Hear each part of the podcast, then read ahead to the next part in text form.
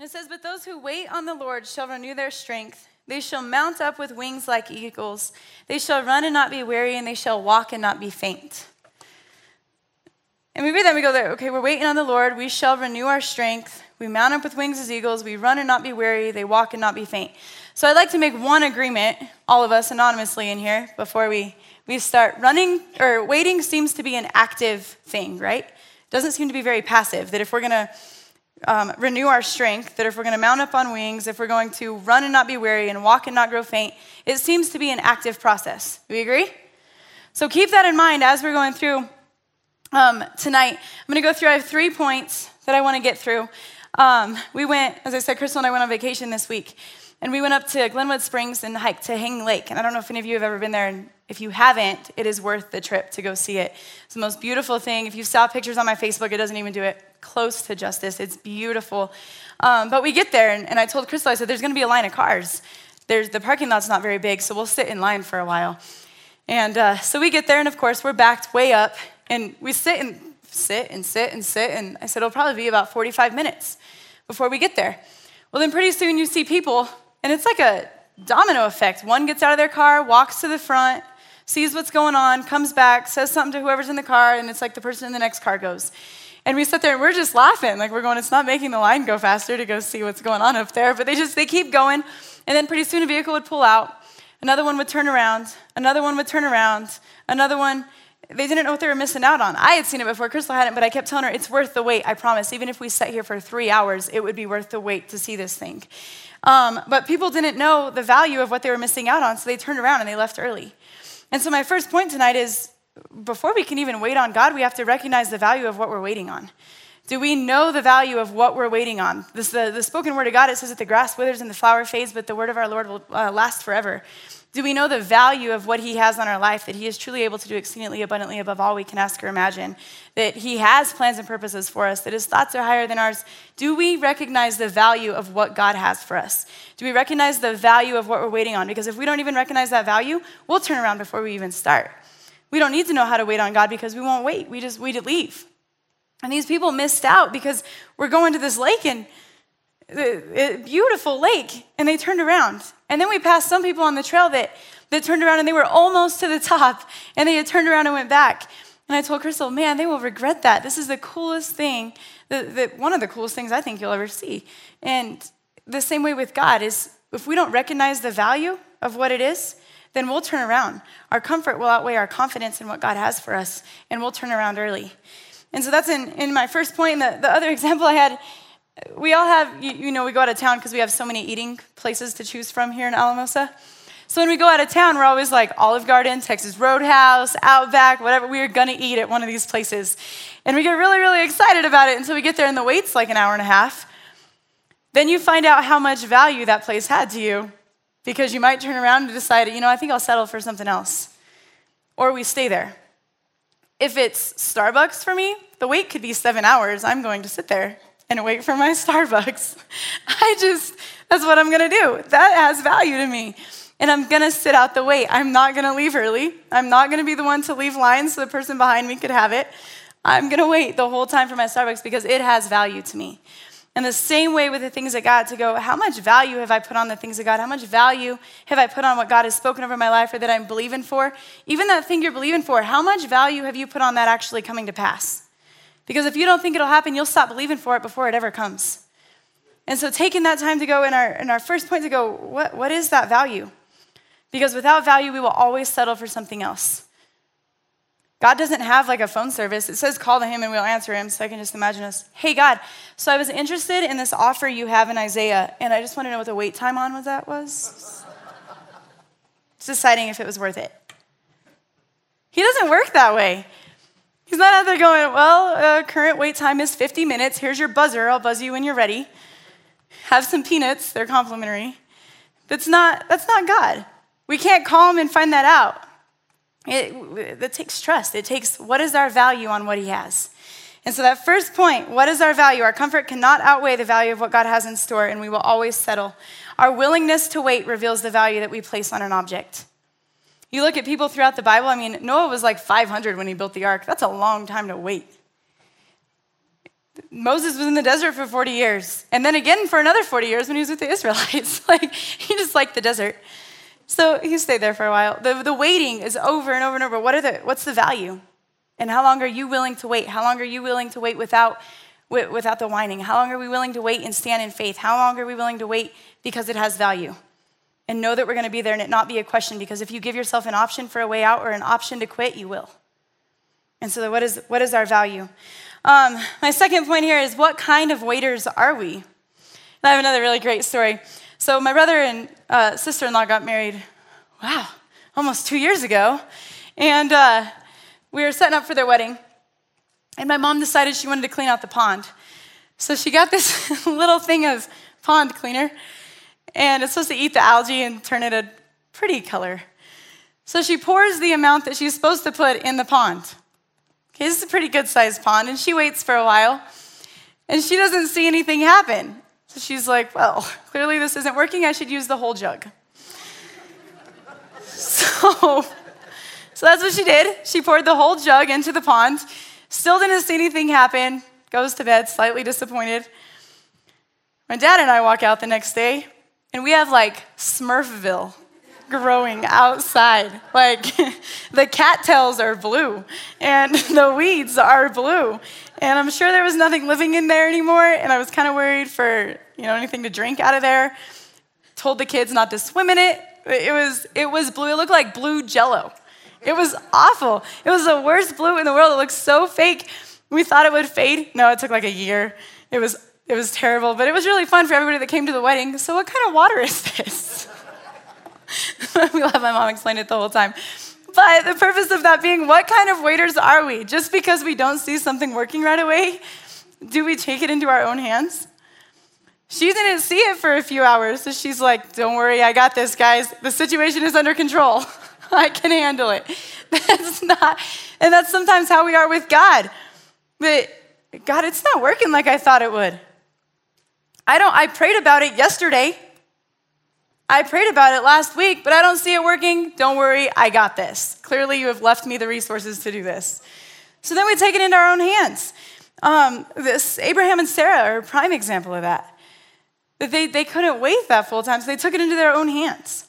So they kind of, I have a, a few definitions here, because I want to know what kind of waiters we are. So I've been reading through and studying this, and like, what kind of kind of waiter am I? But we have a weary waiter. And weary is feeling or showing tiredness because of, of lack of rest.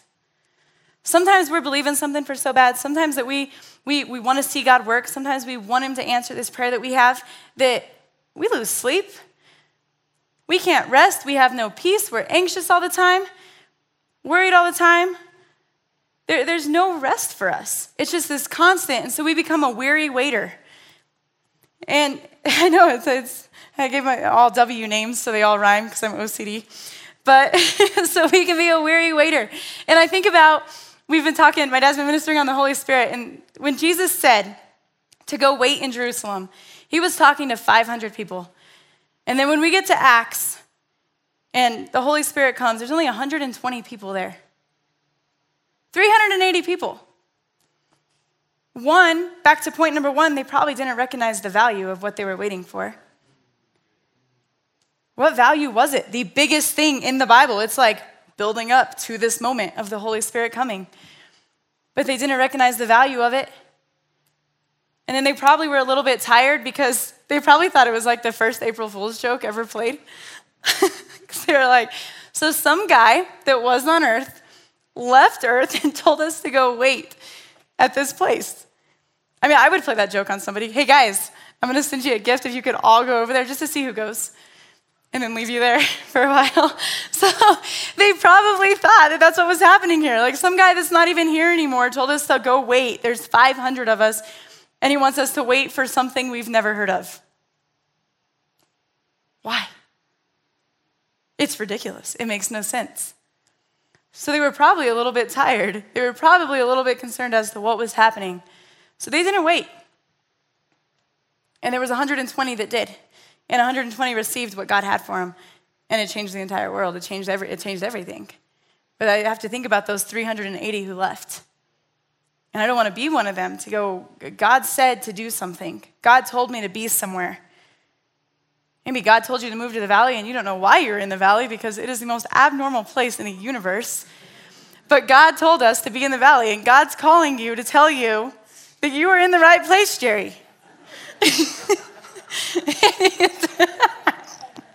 to be here. We don't know why God has us here. We don't see anything changing. We don't see anything changing in our marriage. We don't see anything changes in our finances. We don't see any changes that we're believing for. But God told us to be here and wait here. And I'm not in ministry the way I want to be, and I'm not doing what I want to do. Will we grow weary or will we wait? Because what God has for us is so much bigger than we can imagine. And what God has for us is on purpose and for a purpose. But we can grow weary so easily.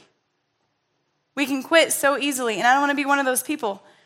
And so don't grow weary. The Bible says not to grow weary while doing good, but in due season it will reap. God's timing is perfect. Our timing isn't. You know, I thought to myself, man, my life is nothing like I thought it would be. And I thought that's probably good because the Bible says that his thoughts are higher than ours and his ways are higher than ours. So if it was exactly what I thought it would be, it would be so much less than what God thinks I should have. But we say that all the time. I never thought I would be here. I never should be in this place. Good. I'm glad you never thought you would be here because that means God's probably doing something. And we got to trust Him in that. We got to trust Him with what He's doing. We got to trust Him with where He has us. Don't grow weary. Don't grow weary in doing good. God's timing is perfect. And by listening to Him, just that simple act of surrender, of listening and being where He's called us to be, that's where it's going to reap, and that's where He's going to bring fulfillment. So don't grow weary. Um, the next kind of waiter is we have our wandering waiter. The Israelites, they were wandering waiters. I told my mom they were wandering waiters that were following wonder after wonder, that they, they followed what God was doing for them in the, in the desert. It was a 40 day journey from Egypt to the promised land that turned into 40 years because they're really bad waiters. It was just a 40 day journey, very short journey. But they were following what God could do for them so they were following, well, God's moving here, we'll go here. God's supplying here, let's go here. God's not supplying, let's do what we want. God's doing here, let's go here. God didn't supply there, we're going to build an idol. God didn't supply there, we're going to do this. So I have to wonder in our lives, are we wandering waiters? Do we move around from where we see God moving instead of just going where He's asked us to go and trust in Him? Or do we move around? Do we follow sign after sign after sign and only show up when God shows up and the rest of the time do what we want? not being a wandering waiter. So we got the Israelites in trouble. And I want to flip over. Let's go to Psalms uh, 106 12.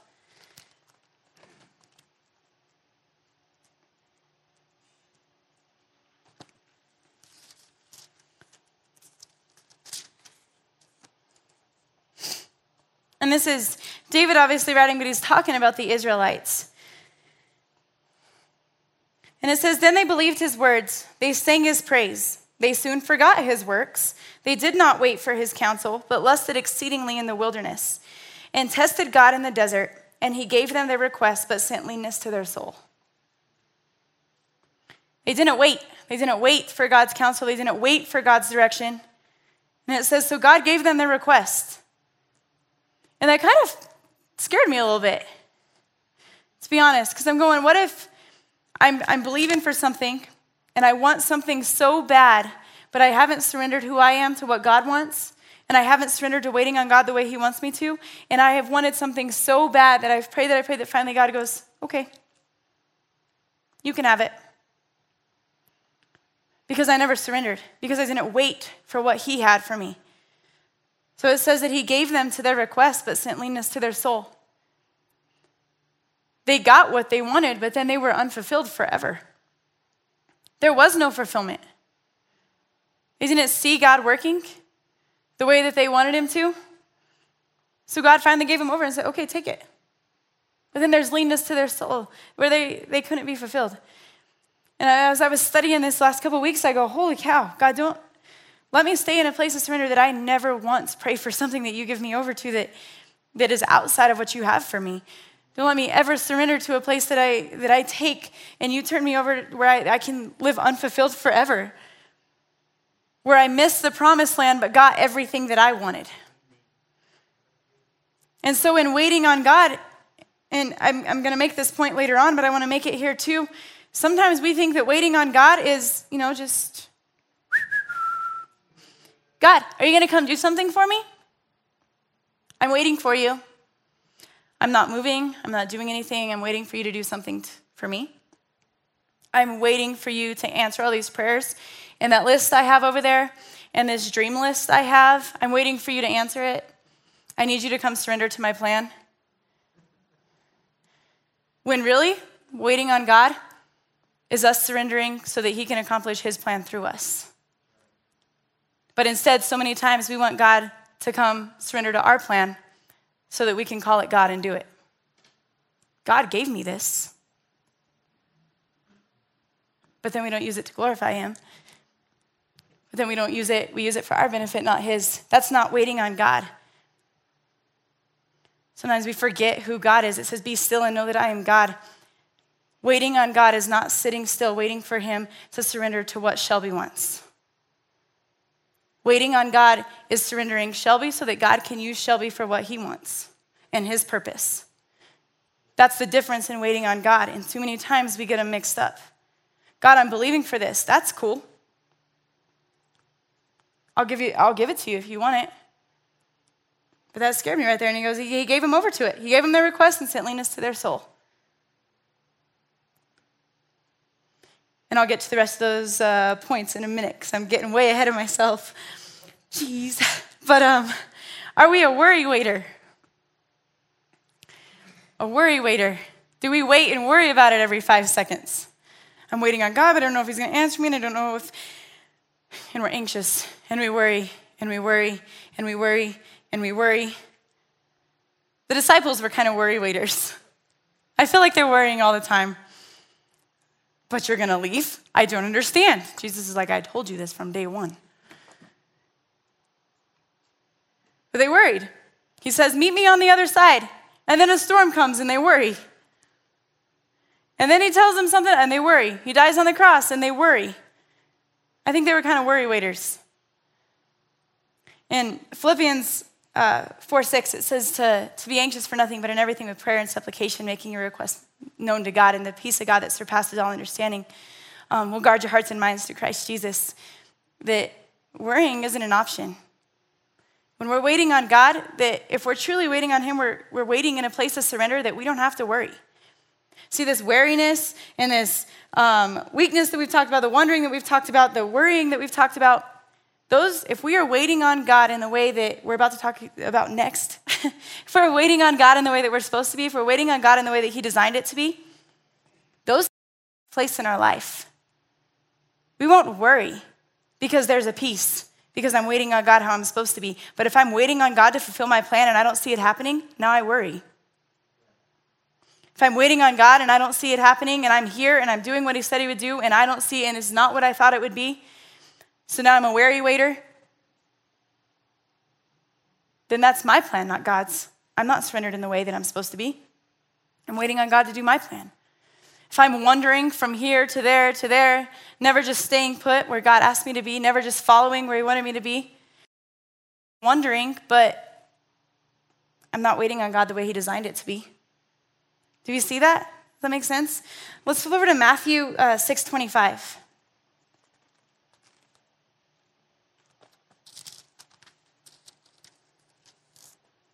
Says, Therefore, I say to you, do not worry about your life, what you will eat, what you will drink, nor about your body, what you will put on. Is life more than food, um, and the body more than clothing?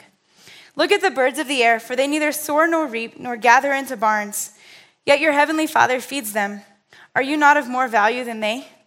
Which of you, by worrying, can add one cubit to his stature? So why do you worry about clothing? Consider the lilies of the field, how they grow. They neither toil nor spin.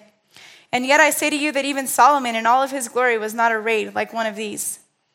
Now, if God so clothes the grass of the field, which today is and tomorrow is thrown into the oven, will he not much more clothe you, who you give little faith? Therefore, do not worry, saying, What shall we eat, or what shall we drink, or what shall we wear? For after these things the Gentiles seek, for your heavenly Father knows all you need.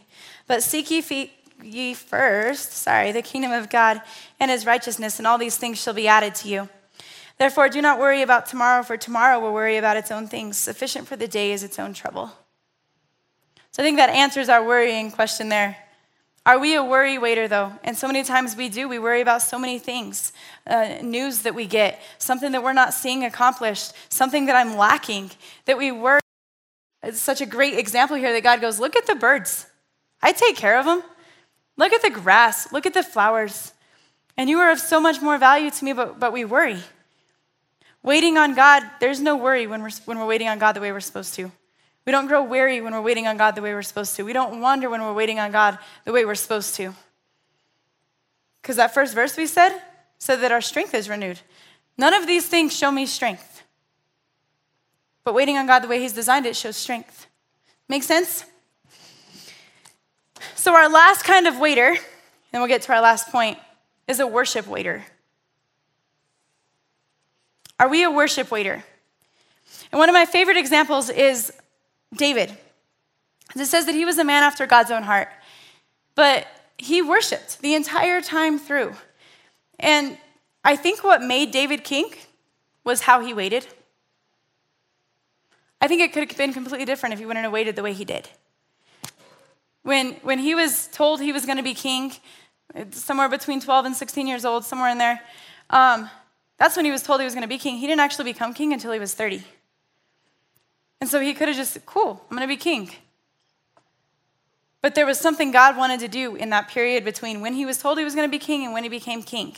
And that's that waiting period that sometimes we, why am I waiting? I must be doing something wrong. God has forgotten me. God's not here. Where is he gone? He's not answering my prayers. I'm never going to see it. It's never going to happen. That's that time between when David was told he was going to be king and when he actually became king. And I feel like that that is what actually made David the king that he was. Was that time. I think that time in the desert for Moses is what made him a leader. I think the time in prison for Joseph is what made him a ruler. I don't think it was because they got the title, I think it was because of what the waiting made them. It was what happened in that waiting period, that's what made them who they were. And so, in this time of, of waiting, we're all waiting on something in our life. So, in this time of waiting, what are we going to do with it? Because with what I've studied, with what is in the Word of God, with what even look at David, it, it, anybody in the Bible, the times that they waited, that's what allowed them to answer the call the way that God had it for them on their lives. And so I find it as the most pertinent, most important time with how we handle that waiting period. And I would say all of us are in some sort of waiting period. How are we handling that? Are we waiting on God to show up and do what we want? Or are we a worship waiter? Are we somebody that's on our knees going, God, what, what do you want? I'm going to wait actively for you. Waiting is not sitting around doing nothing. Waiting is very active, a constant and a daily surrender to know that we are surrendered to everything that He has for us each and every day, that He's given us everything we need for life and godliness, that His mercies are new every morning, that He's given us what we need for today. But I'm not going to miss a day in waiting. I'm not going to miss what you have for me in this season because I feel like what God has for us in our waiting season is what is going to allow us to maintain and handle what He has for us in the end season. But if we miss what He has here, we will not receive the fullness of what He has here. If we are discontent in our waiting, we will be discontent with the answer. It will not be fulfilled. That if we're discontent now, we will be discontent with the answer that God brings. The waiting is when, because we're supposed to be fulfilled. If everything about us is supposed to be renewed, our strength be renewed, that we'll run and not grow weary, we'll, not, we'll walk and not grow faint, then we, there's no room for discontentment. And we can't be discontent with the answer because we are discontent with the process. So, what are we doing with the waiting time right now? Um, Psalm 42 11, we're going to read a couple verses here in Psalm, which is how David waited. It says that he was a worshiper and this is, this is how I want to wait, but I want to point something out. Here as we read a couple of these. Psalm 42 11 says, Why are you cast down, O my soul? And why are you disquieted within me? Hope in God, for I shall yet praise him, the help of my countenance and my God. And David, in these, in these different times of waiting, and you can read all of 42 right there, it, it really talks about just um, him waiting. But I thought about that. So many times in the waiting, we, go, we really feel cast down. It says, Why do you feel cast down, O my soul? Well, then, if you read through Psalms, several times it says, My soul waits for the Lord. Like, why doesn't it say that I wait for the Lord? Why is it my soul?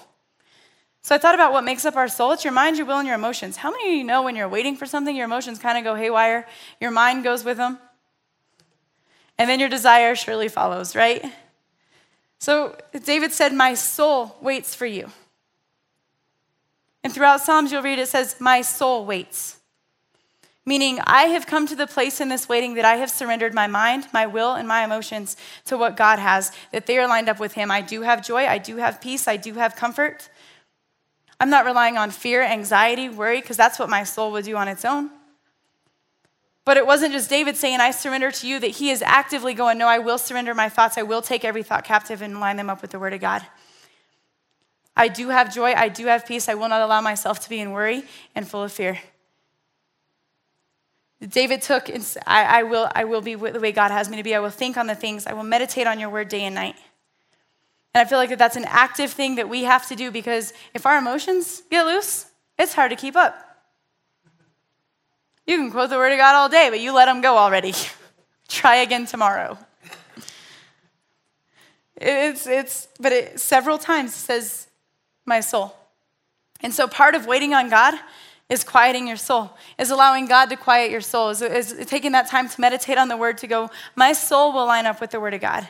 My mind, my will, and my emotions. I, because of how I've surrendered my mind, my emotions have to line up with that.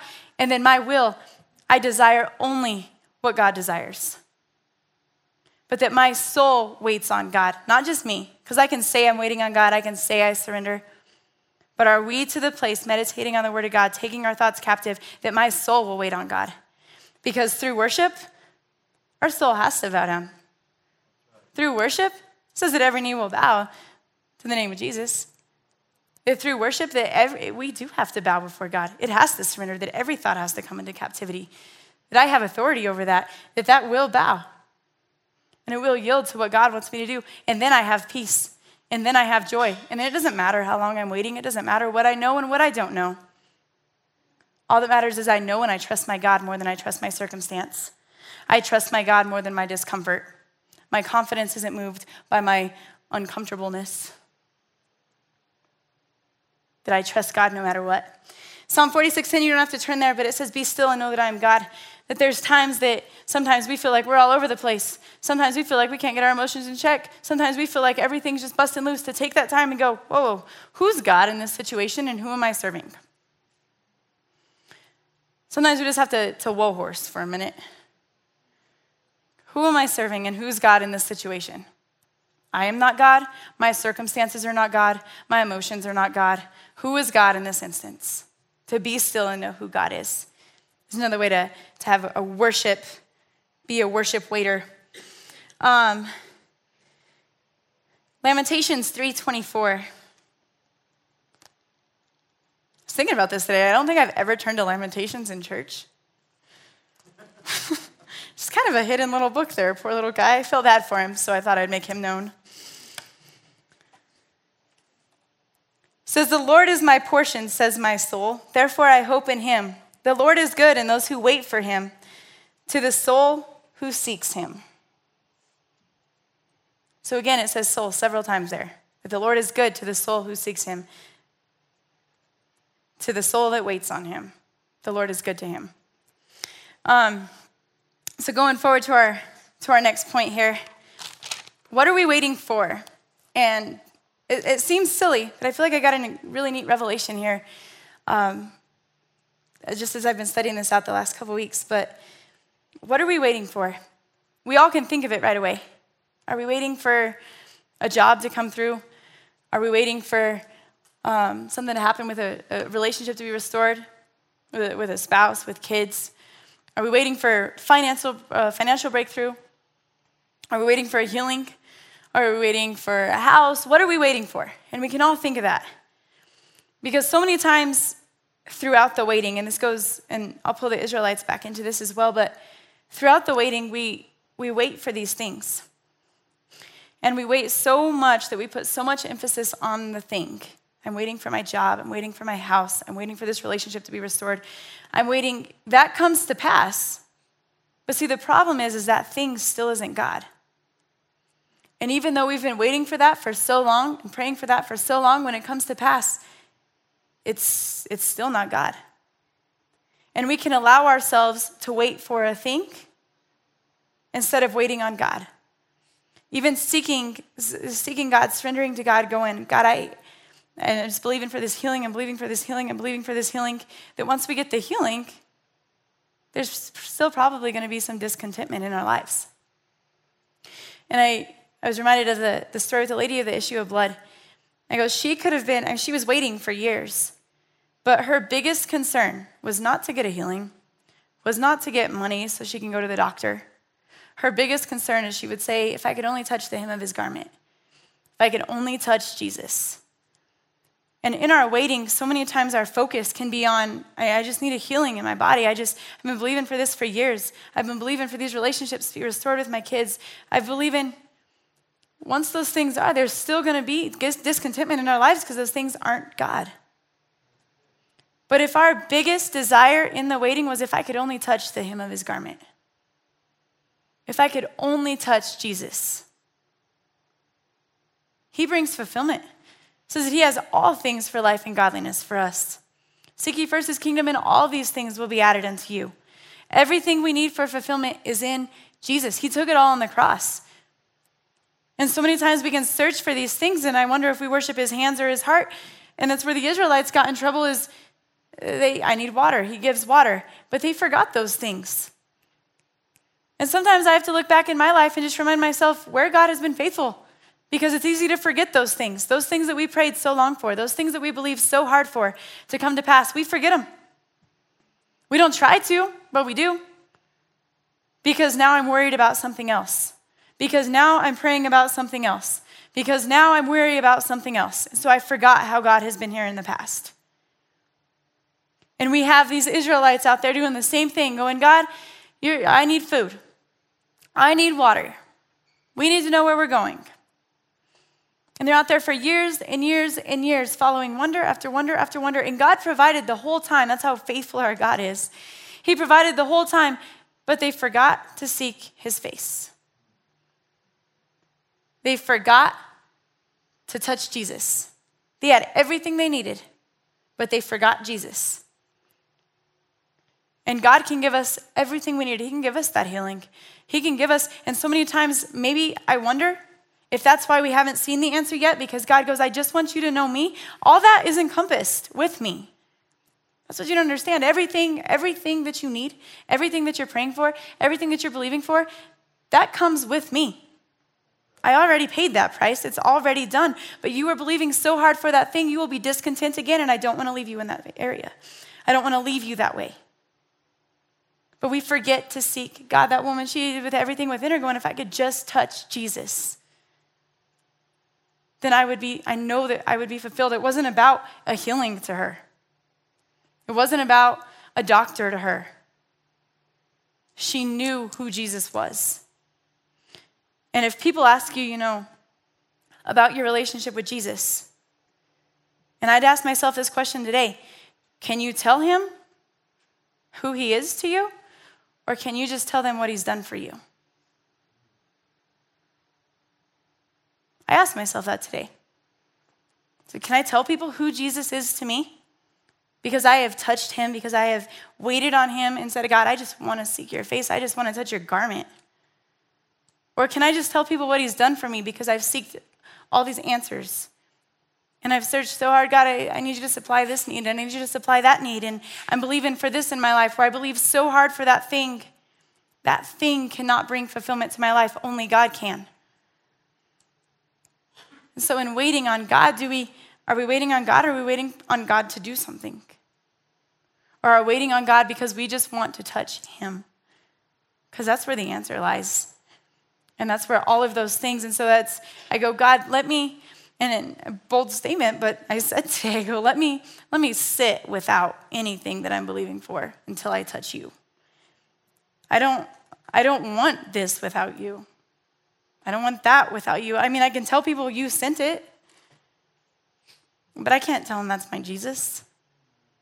I can't tell him I got this and he can bring anything into my life and it doesn't bring me peace forever. It doesn't bring me joy forever. The next day I could be upset. There's been, I've seen miracle after miracle after miracle. I watched my knee grow back. And I promise the next day I could have sprained my ankle and been real upset. And I just had my knee fixed. I've seen so many things restored, so many things in my life, but I those things only bring partials. But can we say, I just want to touch Jesus? So, in waiting on God, that it not be about something that we want, it not be about some breakthrough, it not be, and those are good things, and it's the Christian lingo. But to bring it back to waiting on God is just, I want to touch Jesus. It's not about a thing, it's not about achieving, it's not about David. David wanted to touch Jesus. He wasn't worried about when he was going to get a crown. I'd be surprised if it even talks about the crown in the Bible. He wasn't worried about that. He was worried about touching Jesus. I just want to know you. Paul and Silas worshiped through prison. They knew that if they had Jesus, they had it all. They weren't praying for, I mean, Paul says, I count all this as lost. I count it all lost that I may know Christ. Paul knew I could have anything, I could pray for anything. Paul could probably, out of everybody in the Bible, probably believed for the most. Shipwreck after shipwreck, in prison here, and prison there, and sickness here. So much for him to believe for, and he, I counted all as loss. I just want to know Christ. That was all that he wanted. It wasn't a healing, it wasn't a house, it wasn't. I just want to know Christ. And I'm content with that. So then, my next question to myself today, and I ask you guys the same with where you're at and you're waiting right now, are you content enough if it was that way forever? Because you have Christ? Or do you feel discontent because you're without it and you're still believing for it and God hasn't supplied it? I asked myself that today. Am I content? Would I be content with where I am right now? Just because I have Christ and that's enough for me? Or am I discontent because God still hasn't supplied something I'm praying for? Because that thing will never bring contentment, Christ will. So, in our waiting, how are we waiting on God? Again, it's not sitting around. It's not, God, I'm waiting for you to come answer this. It's being in a place of surrender to go, I just want to do what you would have me to do. And that's enough.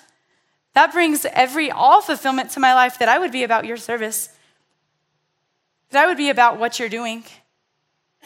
That we not, you know, for, forget Jesus and, and what he's bringing. And he's always going to be faithful to supply. He's also, he's always going to, we've seen it throughout the Bible. The Israelites, everything was supplied for them, everything was given to them. They still missed Jesus.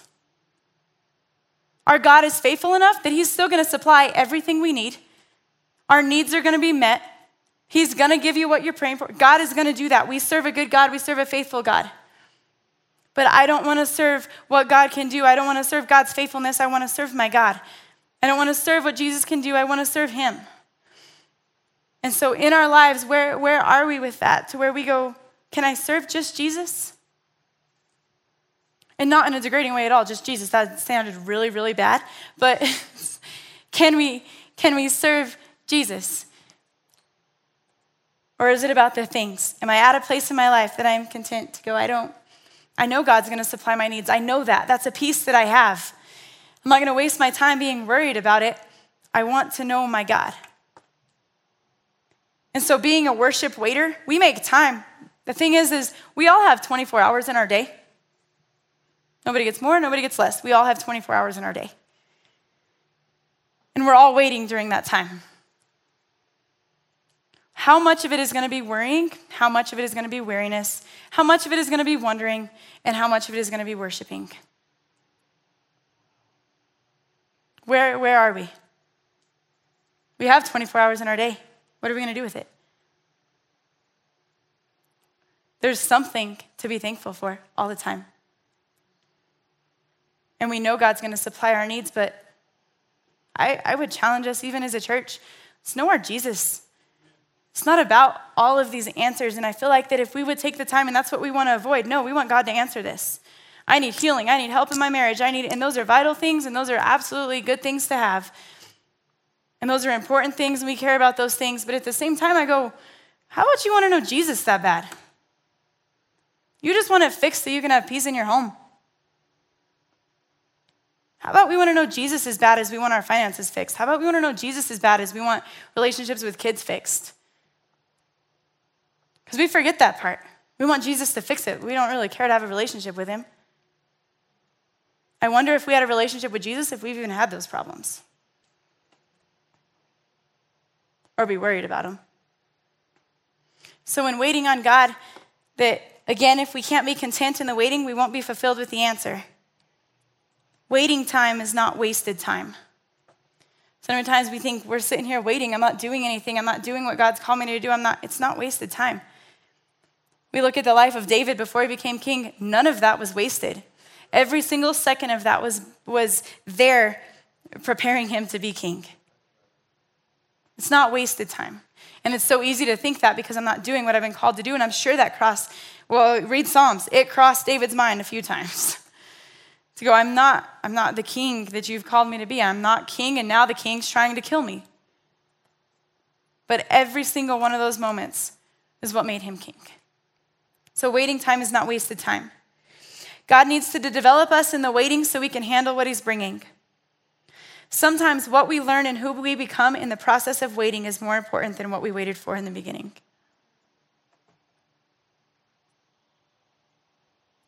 Is my relationship with Jesus described in who he is or what he's done for me? Again, that same question. Um, I want to go back to Isaiah where we started.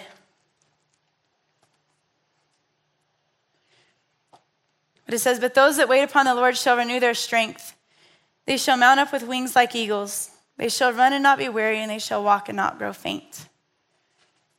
That is what waiting on the Lord is. Sometimes when, we, when we're just waiting on God, it's like the cliche. People are like, man, you look tired today. Yep, still waiting on God. You look frustrated. Yep, it's because I'm waiting on God. But what if we put a new, a new way to look at it, a new definition of waiting on God? Do People go, man, that person must be waiting on God because they are full of more strength and joy and peace than I've ever seen in my entire life. What if that was what waiting on God was? Because that's what it says here. My mom told me something before service, and I hope I don't mess it up. If I do, future sermon, correct me. but um, when he talked about mount up with wings like eagles, it says that when an eagle gets older, that their feathers get really heavy and their beak gets really bad, decaying and such. Um, and so they become where prey, is that what you said? Where they're, where they're weakened, basically. Um, well, then they will go to a high place, and in this high place, they will pluck out all of their feathers and they will break, out, break off their beak. And they will grow a new beak and new feathers and makes them a completely, almost a new eagle. Um, from anything old. They're able, their beak is sharpened. Again, they're able to hunt like they're supposed to. They're able to soar like they're supposed to. Um, and that's what that actually means to be, to mount up with wings like eagles. And sometimes when we're waiting, sometimes when we're waiting on God, sometimes when life hits, we feel a little bit like our feathers need plucked out and our beaks need sharpened. but it says to go to that high place, and that's where eagles do that, it, that they shall renew their strength. And that high place is knowing Jesus that high place is knowing Jesus. It is not in anything else. It is not in the doing. It's not in the asking for things. It's not in God supplying needs. It is in knowing Jesus. That's where that strength is renewed. And that's, uh, yeah, that's all I have for, for that. But in the waiting, I just want to encourage you guys again to maybe re examine what waiting on God is in your life and re examine do we know who he is or just what he does? And then taking that challenge of do I seek so hard to wait on what God's doing for me, or do I seek so hard so I can just, if I could just touch the hem of his garment? It wasn't even about touching Jesus, it was his garment. That if we would put that much forth, that when we need an answer to go, I just want to touch Jesus today and I know that I will be fine. It's not about the answer that I need, I just want to touch Jesus. So if we can re examine that. But if you guys will stand with me.